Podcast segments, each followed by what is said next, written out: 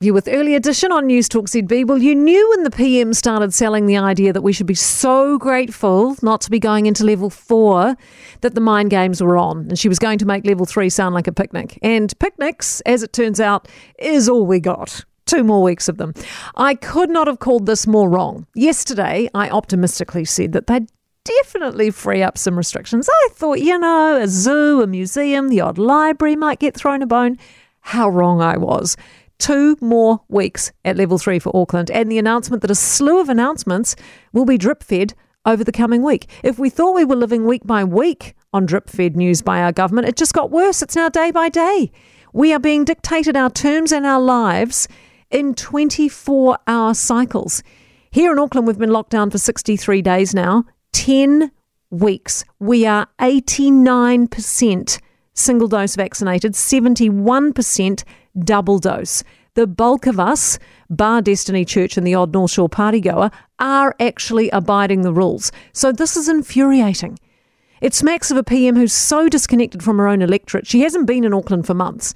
But her platitudes from the cosy level 2 beehive in Wellington thanking Aucklanders are falling on deaf and increasingly annoyed ears.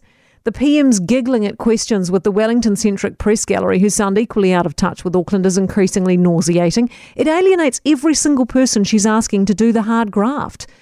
This response seriously lacks an Auckland connection, yet Aucklanders are the ones bearing the brunt of this nightmare. Apart from the glib, hey, thanks, Auckland, the government shows no sign whatsoever of understanding what this is truly like. I can tell you, as an Aucklander sitting watching this unfold into week 10 of homeschooling and watching businesses fall over all around us, it's not remotely funny. None of it's amusing. If ever the PM needed to check her tone, it's now. The once queen of communication, as declared by the left, is whirling and sinking in a communication mud pool.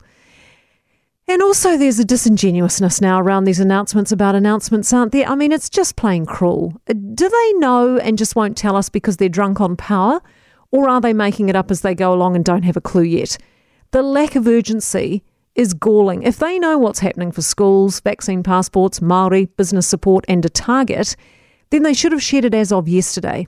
And if the target is over 90%, then they're chasing a pipe dream nowhere else in the world has at our expense. It has become a farce. If you voted for this omni shambles, I hope you're happy. Hawkesby.